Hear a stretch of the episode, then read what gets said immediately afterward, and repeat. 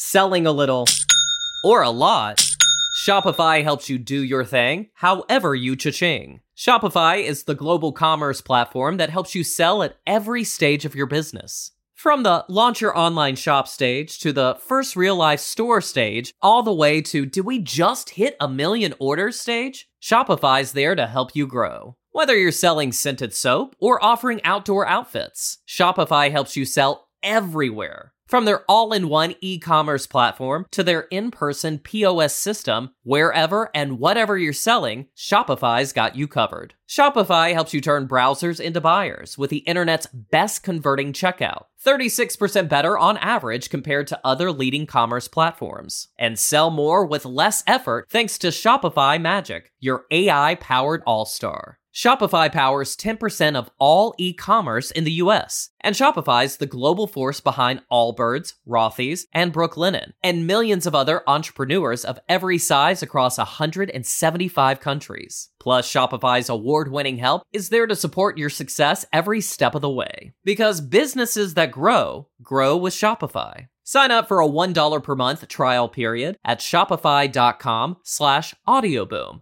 all lowercase. Go to shopify.com slash audioboom now to grow your business no matter what stage you're in. Shopify.com slash audioboom. So over like the holiday break, I got really sick. I've already mentioned this. You got it. I got sick and I had like a lot of free time. So I was watching movies and I was reading books. And I, for some reason, went down this rabbit hole about Bernie Madoff. Do you know Bernie Madoff Ponzi scheme? If you don't, Bernie Madoff was a Wall Street criminal who stole something like $65 billion. Completely insane. I was like, how'd he do that? I want to know. So it turns out his sons actually turned him in. He had two sons and then the daughter-in-laws they wrote like a tell-all book you know their side of the story and girl let me tell you i was like i had to read it because i was like what do they have to say so uh, while i was reading all about like the fbi investigating bernie I got to thinking about other high profile FBI cases, like, you know, Jonestown, Black Dahlia, ooh, the McMillions case with the scratchers. Yeah. And I kept coming across this one major story, FBI story, that I had never heard of before. By the way, those Bernie Madoff books, they were not good. I couldn't. Anyways, this story was called COINTELPRO. And with each new thing I learned about it, I was like, how the hell did I not learn about this in school for sure? And like, why aren't we talking about this more? There's something here. Are we paying attention? Today we're taking a deep dive into the dark waters of COINTELPRO.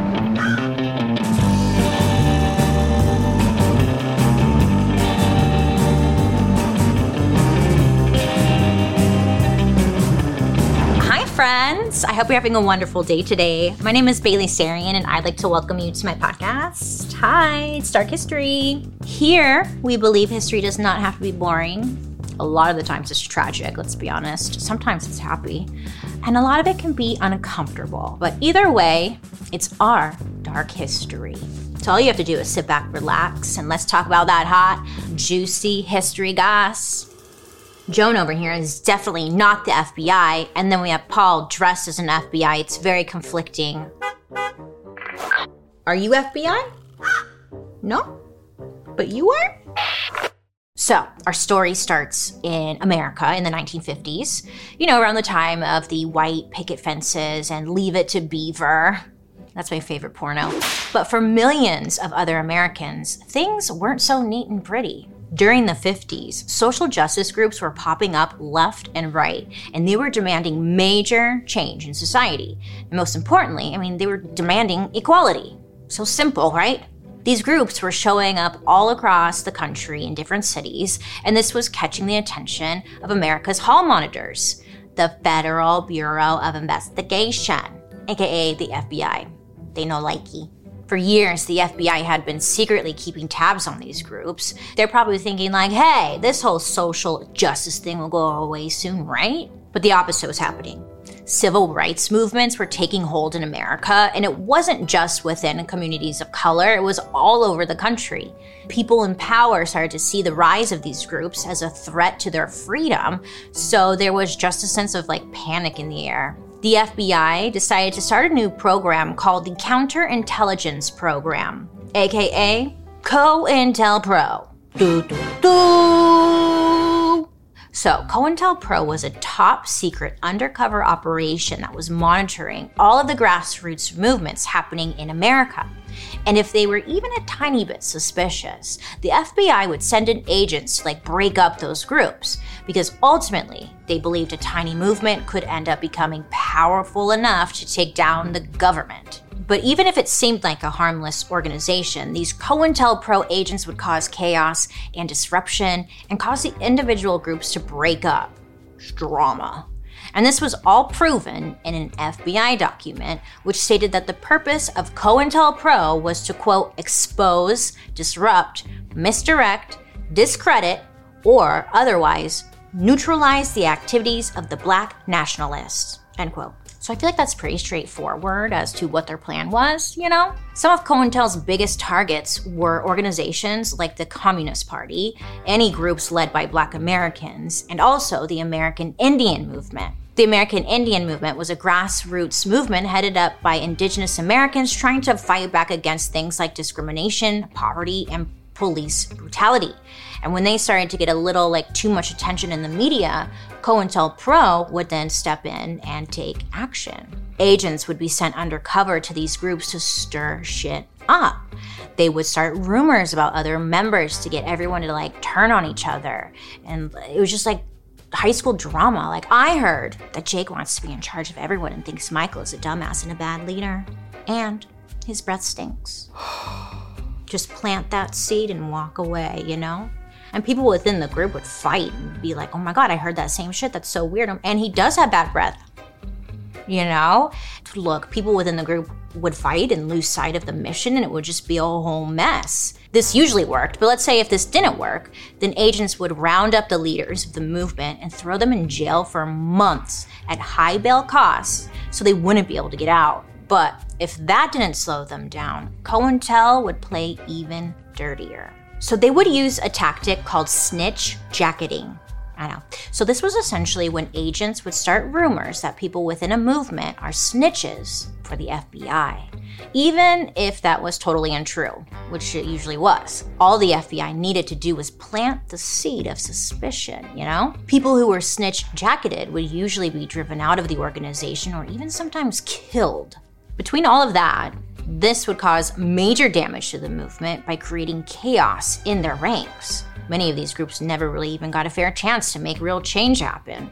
And of course, the FBI didn't play by the rules when they were messing with them. I mean, they were just taking down these groups by any means necessary.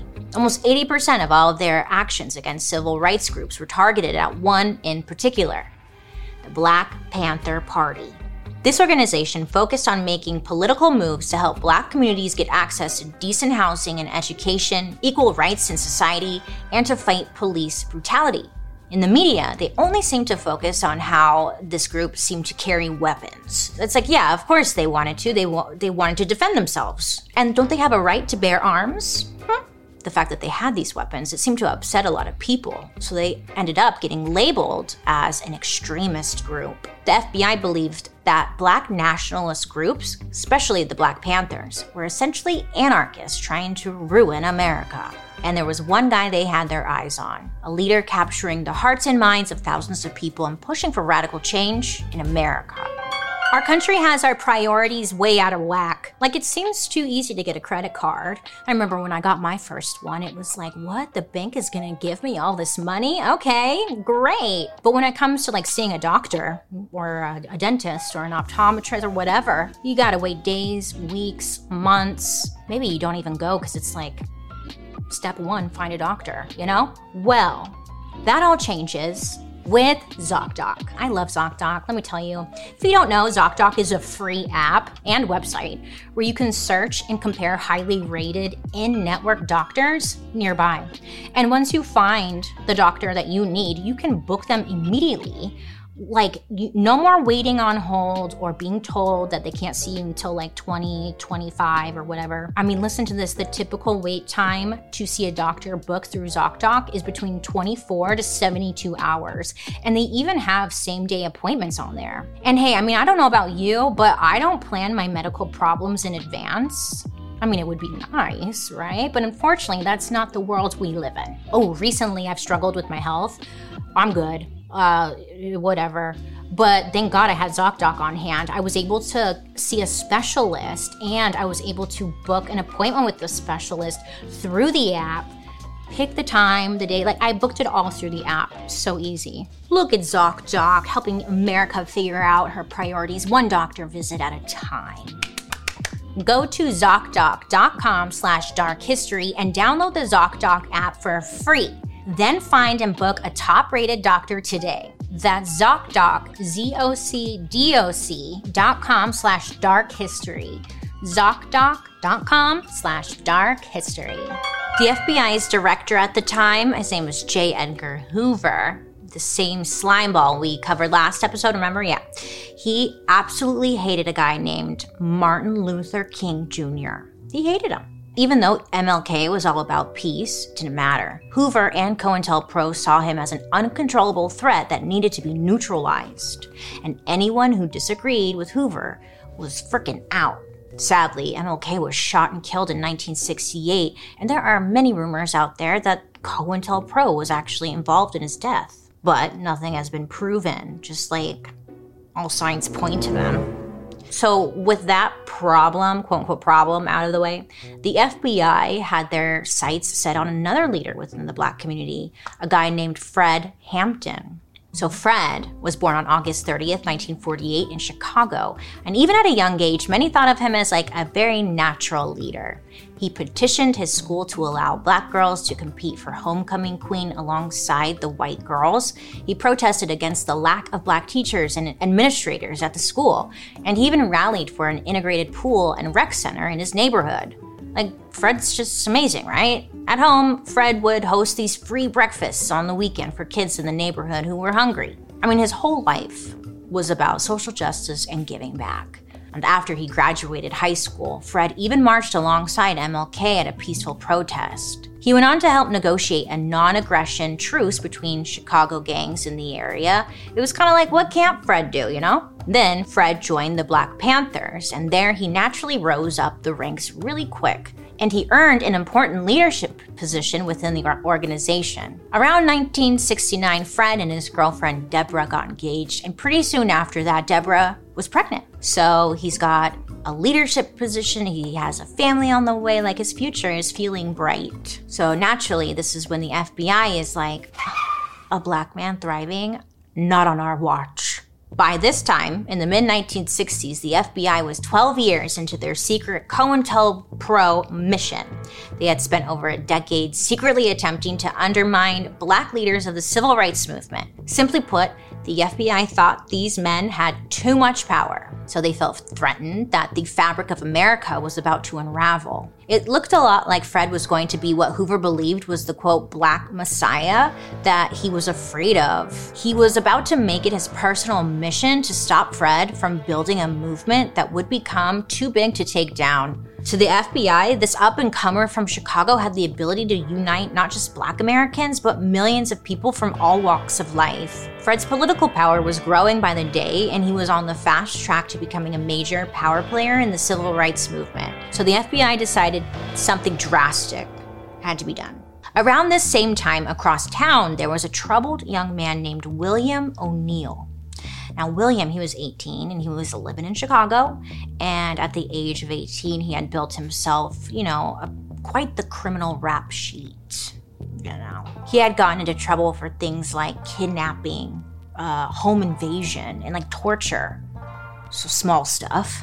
And most recently, he had driven a stolen car across state lines and he got into a car accident and then fled the scene. And that was kind of the cherry on top for the shit sundae for young William. Because he crossed state lines, the FBI gets involved. So, an FBI agent working under Hoover comes to William with an offer. The agent told William that every single one of his charges, not just the car theft, all of them, would poof, magically go away. And it would go away if he did a couple of favors for the FBI just like a few small little things, some errands. So they tell William, here's what you gotta do. You gotta go to Chicago. You gotta join the Black Panther Party, okay? Become friends with everybody. Get close with a man named Fred Hampton. Then you're gonna report it all back to us, and everything will be a okay for you, William. So naturally, I mean, hello, William has two choices in his mind. He's like, okay, I behind door number one, don't take the deal and spend uh, probably forever in prison, or two, become a spy for the FBI and get a fresh start in life. Hmm. William chose door number two. I'll tell you what, between all the TV, movie, and streaming options out there, I feel like I feel like there are just too many options. And like no good choices at the exact same time. Everything is starting to like feel like the same moody drama over and over again. And how many times can we watch the world's best detective solve a freaking case? We need to spice things up which is why I think you're gonna love Dipsea. Dipsea is an app full of hundreds of short, sexy audio stories designed by women for women. They bring scenarios to life with immersive soundscapes and realistic characters. You can discover stories about second chance romances, adventurous vacation flings, and even hot and heavy hookups. Wink, wink. I know I'm sweating just thinking about it.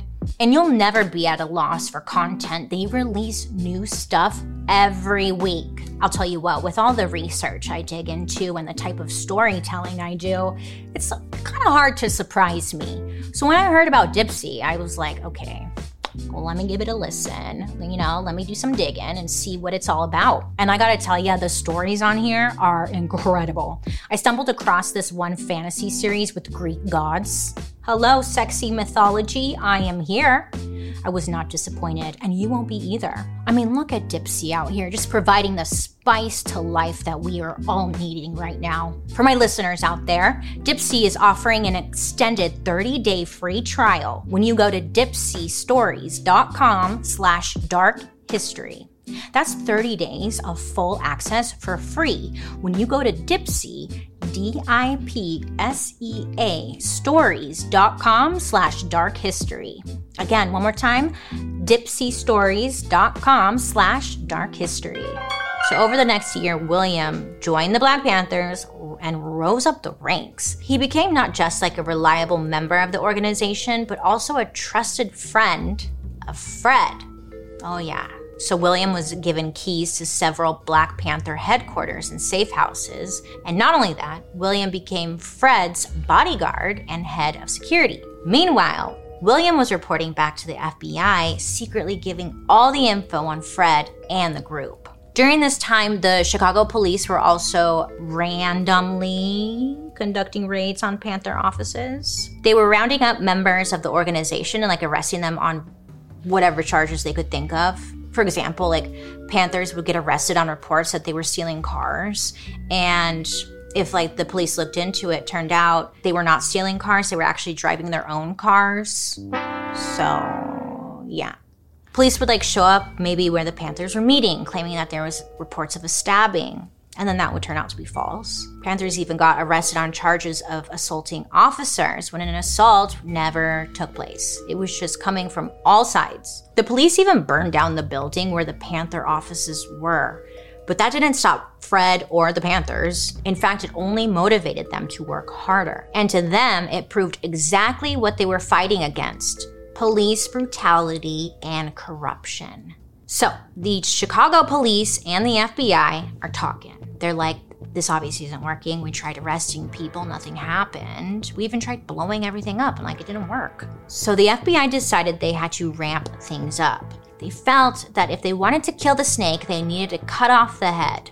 The FBI told William, their informant, that he needed to get a detailed floor plan of Fred's apartment. And on that floor plan, they wanted to know which specific bed Fred slept in, which is like, hmm, why would you want to know that? That's kind of weird. William wasn't in a position to ask questions. You know, he didn't want to go to prison. So he just did what he was told. He ended up getting this floor plan and he handed it right over.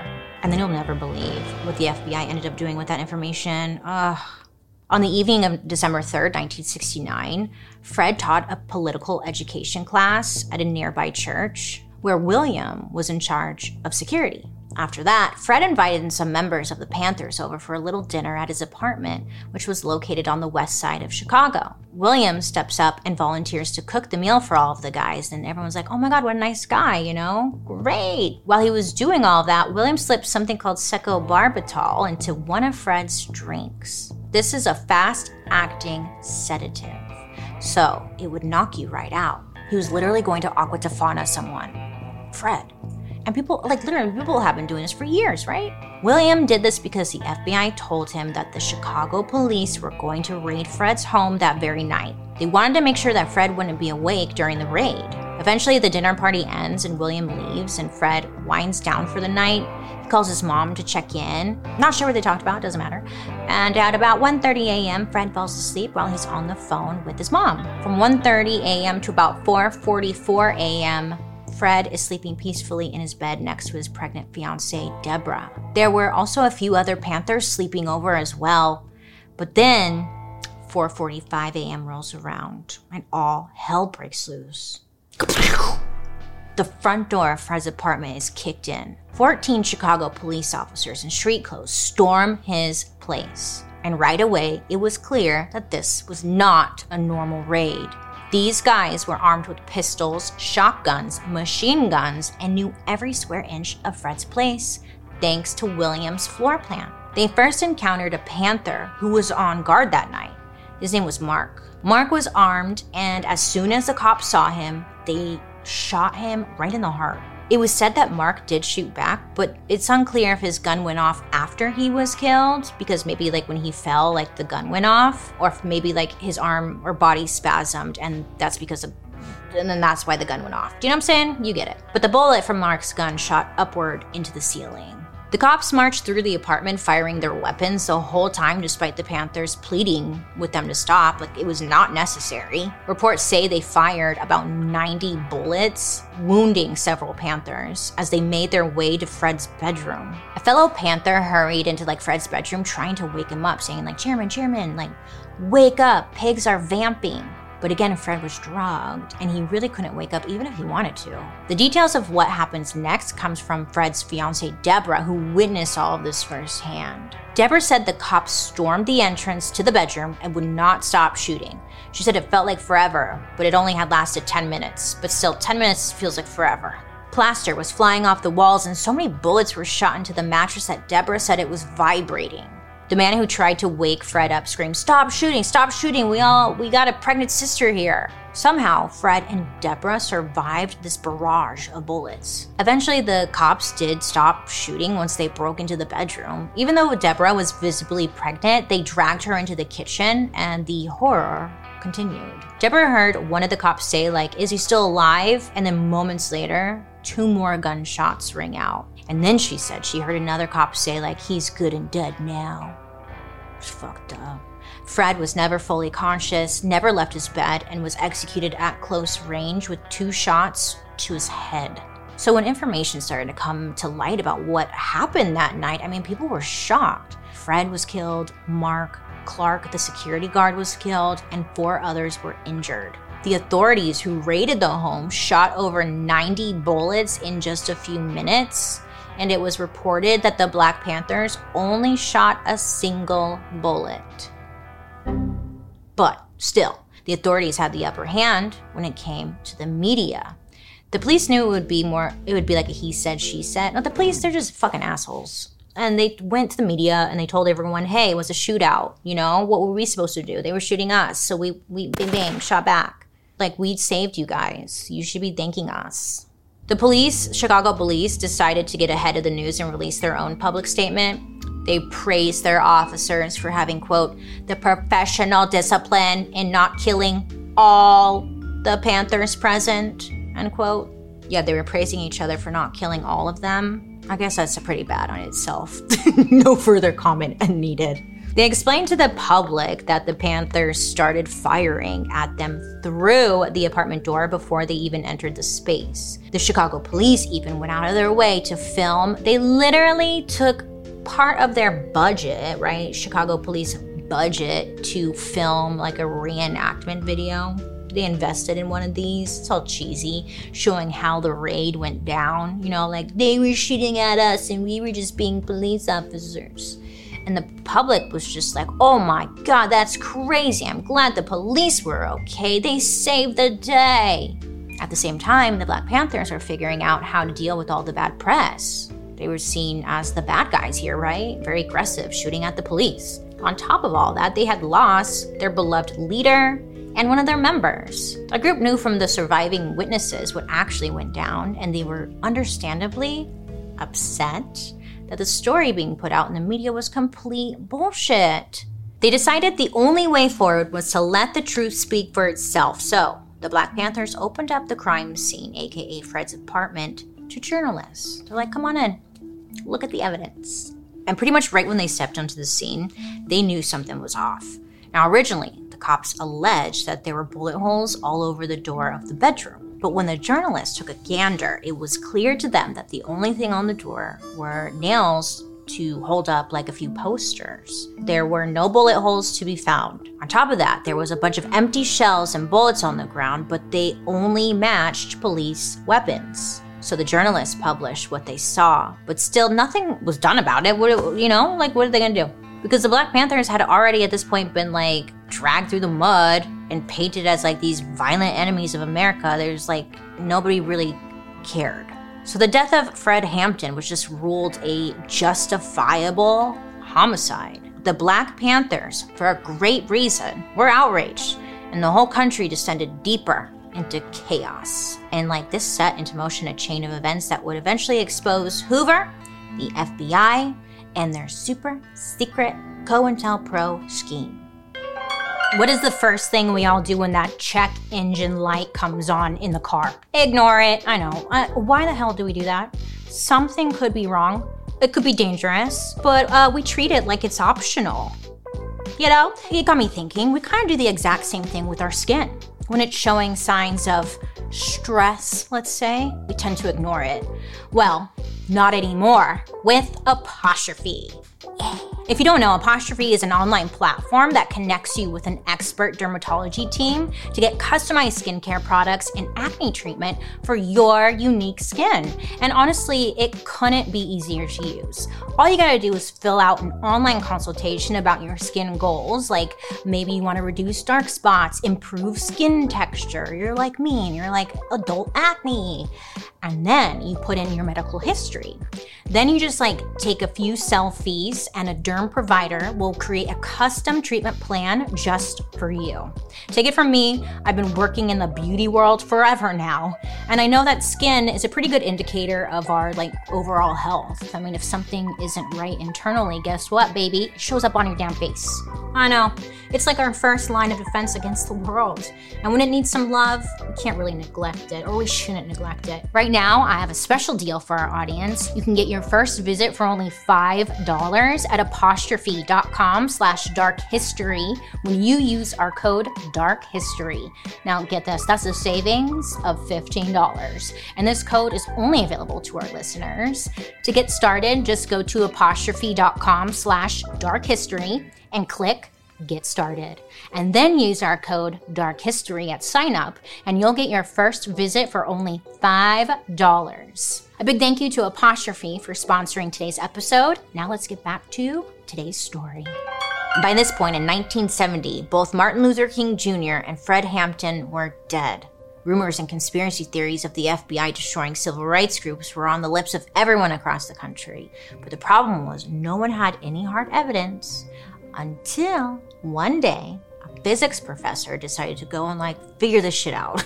He's like, I'll do it. William was a physics professor at a college and he was he was like on a mission to prove that the FBI was trying to shut up anyone who questioned the government. So he put together another underground group of seven other activists and they called themselves the Citizens Committee to investigate the FBI. Pretty much right away, they knew the only way they could get the information they needed was to break into the FBI's office, which was in Pennsylvania. One of the activists was a woman named Bonnie. And in 1971, Bonnie disguised herself as a college student and went undercover inside the FBI. She told everyone she was conducting research on work opportunities for women. And people totally bought it. She's like, yeah, it's cool. While she was in there, she took notes on everything the number of guards, the location of filing cabinets, the entrances, the exits. You know, so I like going through people's desks. Sometimes they always have like s- snacks stuffed in their drawers. So I'm sure she did some of that too. She was trying to create like a perfect plan for the committee to easily slip in and out of the building to get the information they needed. After Bonnie's undercover work, the group picked a day to break in when they knew everyone's attention would be somewhere else, like even the FBI's attention. And I was thinking, well, how the hell are they going to distract? How do you distract the FBI? Well, March 8th, 1971, an iconic boxer named Muhammad Ali was facing off against Joe Frazier. And it's like the fight of the century. I'm sure you know about it because it was the fight of the century. Frazier was the world heavyweight champ at the time, and Ali was fighting him to get a title back. So everyone was all pumped up for this. Like, this was a huge event, and anyone who had a TV or whatever was tuning in, okay? If you were alive and breathing, most likely you were tuning in. It was estimated that more than 300 million people were watching this fight. So they knew that the good people at the FBI would most likely be tuning in as well. Which is like really smart, huh? I wouldn't have thought that. After the fight began, all eight members of the Citizens Committee waited until the FBI building was locked up for the night.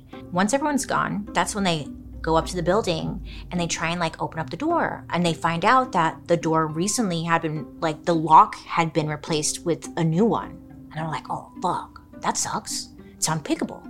So they had to pivot, pivot, and push their way through uh, another door by just using sheer force. Luckily, they had some um, tools. They had a crowbar, so they used that crowbar to wedge open a side entrance door, and one by one, they just like slid into the building. So once they got in, their plan couldn't have been more perfect. They found an empty building with zero guards, unlocked filing cabinets, and a treasure trove of confidential files ready to be snatched up. So the group, they're just grabbing whatever the hell they could and they quickly just got the hell out of there. Once they were safe back at their home base, they realized they managed to take around 1,000 FBI files. Oh shit, yeah. They sat down, they got to work trying to like find evidence that Americans were being spied on. But then they ended up reading the documents and what they found was way more juicier. They're like, oh shit, the committee knew if they had released the information themselves, most likely they'd get in trouble and nobody would believe them. So they went over probably to like a library or something. Maybe, um, remember Kinko's? Kinko's? Anyways, they went and made a bunch of copy machine um, copies of these documents. And they made sure to make copies of the documents that had like the most damning evidence on them. And then they sent them to different news outlets and different journalists, and even to two senators across the country. Personally, this is a dream job. I love secrets. I love confidential document. Like, I would love to do this. Not that I'm going to, FBI. Don't put me on your list. I'm not going to. Okay. I'm not able to climb fences or anything like that. Mm-hmm. Anyways, most news organizations didn't want to publish any of this information right away. I mean, it was really scary shit, and it was the government. But there was one journalist who was like, nah, fuck you guys, I'm gonna do it a woman named Betty Medsger at the Washington Post. You go, Betty. She was ready to play dirty, and I love it. Betty was sent copies of 14 stolen FBI documents that exposed the truth that there were two FBIs, the public one and the secret one. The findings were published on the front page of the Washington Post in the article called Stolen Documents Describe FBI Surveillance Activities. And girl, of course, this grabbed the attention of the American people. The secret FBI, in Betty's words, quote, used deceptions, disinformation, and violence as tools to harass, damage, and silence people whose political opinions J. Edgar Hoover opposed. End quote. I think that says a lot, right? You don't even need to add commentary to that. But people are reading this and they're like, wait a minute. We thought the FBI were the good guys, you know? So they're starting to like question. And then word got back to J. Edgar Hoover about this article, and he was, girl, he was pissed. When this first started, the FBI was seen as like American heroes, taking care of business, keeping everyone safe. And suddenly there were like cracks showing in that perfect image that the FBI had. Betty said, quote, the overall impression in directives written by Hoover was that the FBI thought of black Americans as falling into two categories black people who should be spied on and black people who should spy on other black people for the FBI, end quote. Jeez Louise, right? And in this document dump, the American people learned another thing. One of the memos in the stolen files had something written on the heading COINTELPRO. Now, this was the very first time America, Americans had even heard that word before. And Hoover, This this freaked him out. He was freaking the freak out. He was like, How did they hear about my secret club? Oh my god, oh my god, oh my god. You know what's kind of crazy? Unless it's date night and we're expecting some sexual relations, we put almost like no thought into our underwear. We can be so focused on everything else, you know, the outer layers, that we forget about the solid foundation underneath, right? So it's time to build your outfits right every single time, starting with Skims. Skims is a solution oriented brand creating the next generation of underwear, loungewear, and shapewear for everyone out there. And their best kept secret is their Fits Everybody collection. Oh, look, I'm gonna tell you a little secret. I didn't wanna like Skims. I didn't. I got some underwear and I also got some bras. And I have now transformed my whole underwear drawer is all Skims. Like, I'm not lying though, it is. Their underwear is super lightweight and it molds to your body. You can't even tell it's there. The fabric stretches like crazy. It can stretch to like twice its size without losing the shape. And I don't know how it works. It's witchcraft and I love it. It's breathable, you know. The hoo ha needs that. A couple of weeks ago, I posted a story on my Instagram where I was wearing the Skims boy short and the Scoop bralette. Um, I was just like talking, whatever, and everyone in my DMs was like, What is this set? What is this set? And I was like, Skims, I'm sorry, but it's great. They have the cutest sets. I'm telling you, the fabric is like buttery soft. It's comfy. It's flattering. Skims are freaking the best. And with sizes from extra, extra small to 4X, everyone can experience this level of comfort.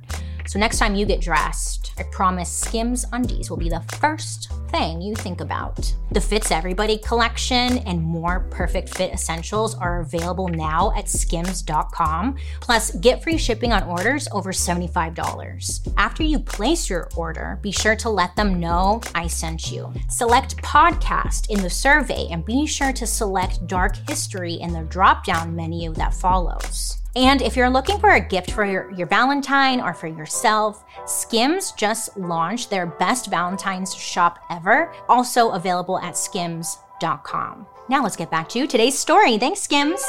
So the media started covering this, and it essentially led to the FBI becoming the bad guys.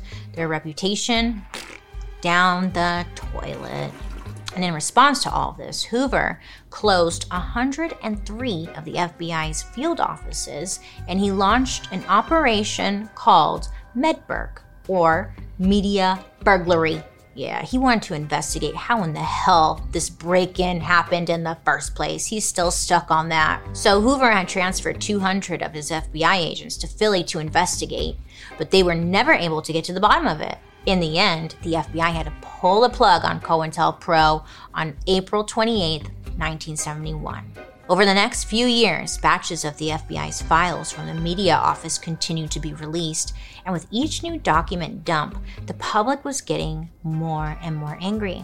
Document dump sounds so dirty, right? It sounds like I'm wearing a diaper and like I'm just like shitting documents. That's where my mind goes. Let me know what you think their mind was completely blown, right? Because they're realizing that the FBI is probably bugging their homes. They're like, what the fuck? They're wiretapping? Hello, freedom? Where? People were being sent to die. The Vietnam War at this time was going on, so like people are upset like about that. People are feeling betrayed, violated, wanting change, and instead getting met with like violent attacks. People were just pissed off. Like, when was anyone going to face any damn consequences? Around the same time, public uproar pushed the Senate to do something. They put together the Select Committee to study governmental operations with respect to intelligence activities. I know, really just rolls off the tongue, super catchy. Um, but for short, it became known as the Church Committee. Ah, why not just name it that, huh? Well, it became the church committee because the senator running it, his name was Frank Church. Anyway, the church committee did some investigating and held some hearings that exposed even more illegal operations of the FBI. And this is important because it brings us back to the story of Fred Hampton. Back when Fred was murdered in his own bed in those early morning hours, the Black Panthers publicly declared the FBI were responsible for Fred's death.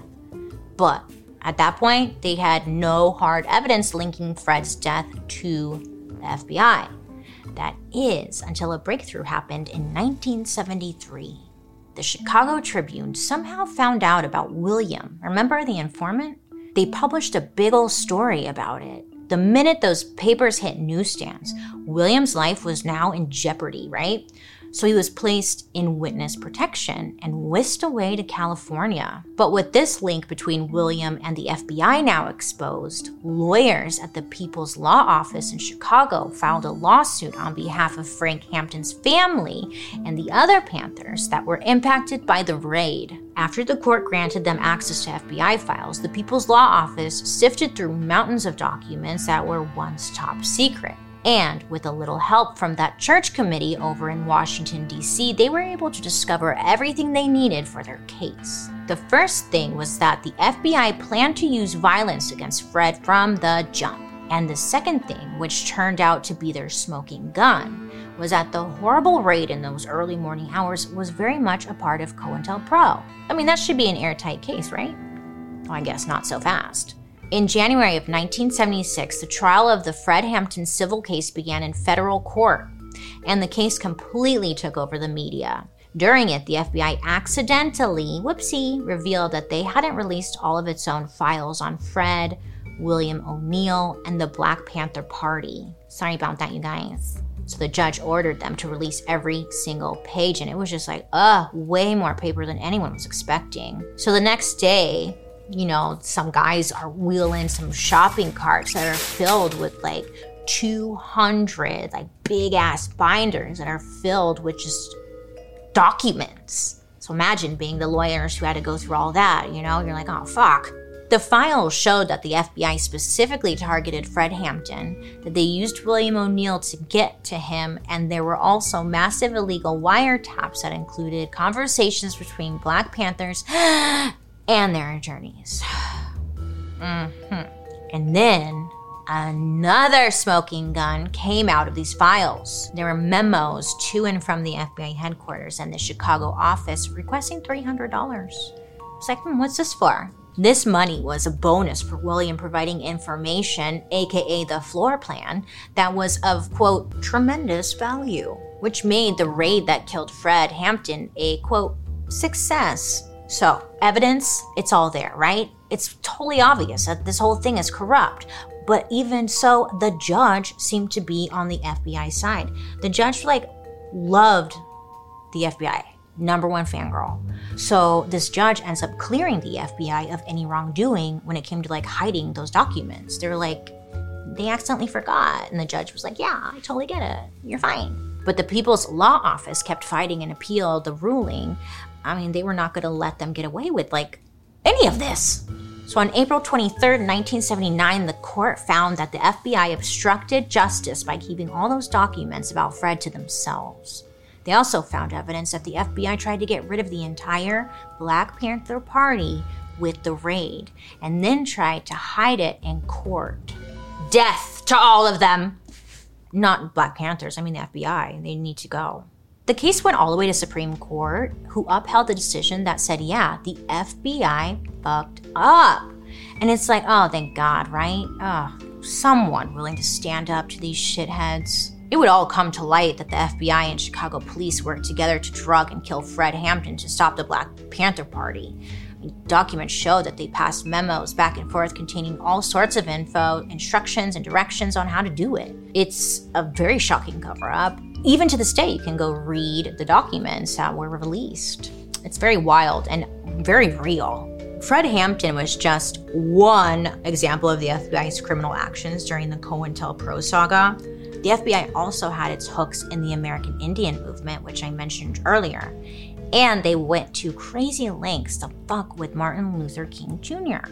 I'm talking, they had secret recordings, wiretaps, and blackmail threatening to ruin him. But they didn't kill him. You know? Apparently, the FBI had all sorts of memo, audio tapes, photographs, and film footage of Dr. King from back in the day. In 1977, a judge ruled that the tapes were to be kept under lock and key until 2027. So when 2027 comes around, just you wait because that Freedom of Information Act request becomes available and we will be looking right? It's just crazy to think that all this happened because the FBI was running around unchecked for decades. I mean, who's gonna check the FBI? That's a good question. I don't know. I mean, they probably have dirt on you, you know? I think this final report of the church committee says it best. They said, quote, too many people have been spied upon by too many government agencies and too much information has been illegally collected. Groups and individuals have been assaulted, repressed, harassed, and disrupted because of their political views, social beliefs, and their lifestyles. End quote. I know, I'm over here wondering, like, damn, has anything like really changed? You know? I guess the takeaway here is like that the FBI is really fucked up, huh? Like whenever you see something in the news over and over again, something that's being hyped up, it's like you always need to ask yourself, like, who does this really benefit? I think that alone is a good question to ask because usually it's pretty revealing. And if the FBI has done this in the past, they're definitely capable of doing it again, right? So it's like, what are they up to now? Are there any groups today that they're infiltrating? Probably. I guess we'll have to wait and see, which is like fucked up. This place sucks. And if something big does come out, how the F do we Americans keep the FBI in check, anyways? You know, some days we feel so powerless because, like, what really can we do as just a human? I mean, if they were doing this back in the 1950s, imagine what they're doing now. They didn't even have internet back then, they were solving mysteries with paper. Wild. I don't know. I just think this is all fucked up, and it's like, it sucks. and like, it makes me feel hopeless. And that's how I'm gonna end it. Thanks. I would love to hear what you guys think about all this. So let me know in the comments down below. I mean, what do we do as humans, as people? I don't have answers for everything, obviously. I found this story to be incredibly sad and awful. Not that I fully like ever trusted the FBI, you know, but it's like who there's literally no one to trust. And it's like they always have some nasty ass agenda trying to wipe people out for what? So white people can stay happy? What is going on? I hate this place. Anyways, next week we'll be talking about a holiday that is controversial to say the least. I mean, it's a it's a holiday that is happy for most, I think, and deeply depressing for others. Many people get pregnant this day. Some say it's a bullshit capitalist grab for money, but some say it's an important expression of love. I say I was not expecting it to be so weird. Next week, I'm talking about public orgies, bloody animal sacrifices, uh, and human raffles. Check out next week's episode on Valentine's Day. Don't forget to join me over on my YouTube where you can watch these episodes on Thursday after the podcast airs. And while you're there, you can also catch my murder, mystery, and makeup. I'd love to hear your guys' reactions to today's story, so make sure to use the hashtag Dark History over on social media so I can follow along. Now let's read a couple of comments you guys left me. Becoming Nirel had a question for me. Random. Bailey seems so chill and down to earth. I can't even imagine what your guilty luxury pleasure could be. Tell us. That's a good question. You know what? Okay, here it is. My bidet. I have a bidet. Cleans my ass. I know, and it's not a luxury to most of you who live in like Europe and stuff because it's normal to you guys. But in America, it's like kind of weird and like not like it's it's a little intimidating. But I got one, and let me tell you, that is a luxury I will never live without again. I mean, I'd prefer not to live without it again. It cleans my ass like you wouldn't believe. 10 stars. Evisa Moral confessed something to me, saying, quote, I have a confession. I'm only here for Joan. Not you, Bailey, just Joan.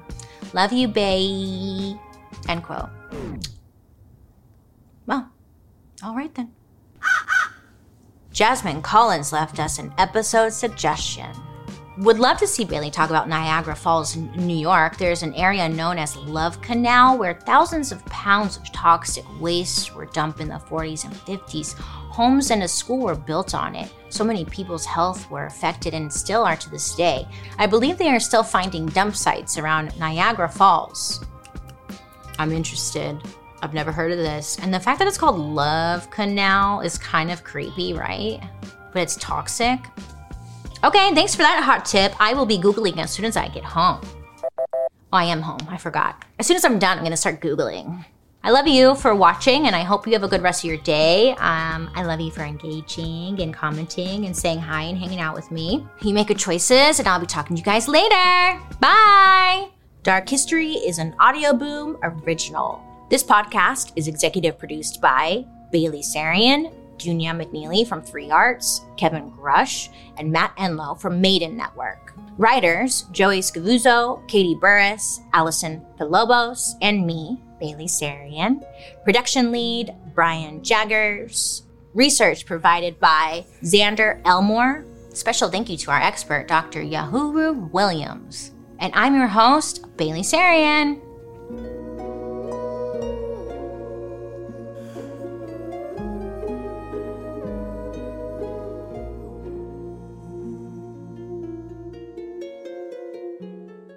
Selling a little or a lot. Shopify helps you do your thing, however you cha-ching. Shopify is the global commerce platform that helps you sell at every stage of your business. From the launch your online shop stage to the first real life store stage, all the way to do we just hit a million orders stage? Shopify's there to help you grow. Whether you're selling scented soap or offering outdoor outfits, Shopify helps you sell everywhere. From their all in one e commerce platform to their in person POS system, wherever and whatever you're selling, Shopify's got you covered. Shopify helps you turn browsers into buyers with the internet's best converting checkout, 36% better on average compared to other leading commerce platforms. And sell more with less effort thanks to Shopify Magic, your AI powered all star. Shopify powers 10% of all e-commerce in the US, and Shopify's the global force behind Allbirds, Rothy's, and Brooklinen, and millions of other entrepreneurs of every size across 175 countries. Plus, Shopify's award-winning help is there to support your success every step of the way. Because businesses that grow, grow with Shopify. Sign up for a $1 per month trial period at shopify.com slash audioboom, all lowercase. Go to shopify.com slash audioboom now to grow your business no matter what stage you're in. Shopify.com slash audioboom. Selling a little or a lot. Shopify helps you do your thing, however you cha-ching. Shopify is the global commerce platform that helps you sell at every stage of your business. From the launch your online shop stage to the first real life store stage, all the way to do we just hit a million orders stage? Shopify's there to help you grow. Whether you're selling scented soap or offering outdoor outfits, Shopify helps you sell everywhere. From their all in one e commerce platform to their in person POS system, wherever and whatever you're selling, Shopify's got you covered. Shopify helps you turn browsers into buyers with the internet's best converting checkout, 36% better on average compared to other leading commerce platforms. And sell more with less effort thanks to Shopify Magic, your AI powered all star. Shopify powers 10% of all e-commerce in the US, and Shopify's the global force behind Allbirds, Rothy's, and Brooklinen, and millions of other entrepreneurs of every size across 175 countries. Plus, Shopify's award-winning help is there to support your success every step of the way. Because businesses that grow, grow with Shopify. Sign up for a $1 per month trial period at shopify.com slash audioboom, all lowercase. Go to shopify.com slash audioboom now to grow your business no matter what stage you're in. Shopify.com slash audioboom. Wyndham Hotels and Resorts makes travel possible for all. Whether it's the long haulers looking for a great cup of coffee, a roomier rest for the on a whim road trippers, or a place to make summer memories with the whole family. No matter who you are, where you're going, or why, with 24 trusted brands to choose from like La Quinta, Days Inn, and Super 8, your Wyndham is waiting. Get the lowest price at wyndhamhotels.com. Restrictions apply. Visit website for more details.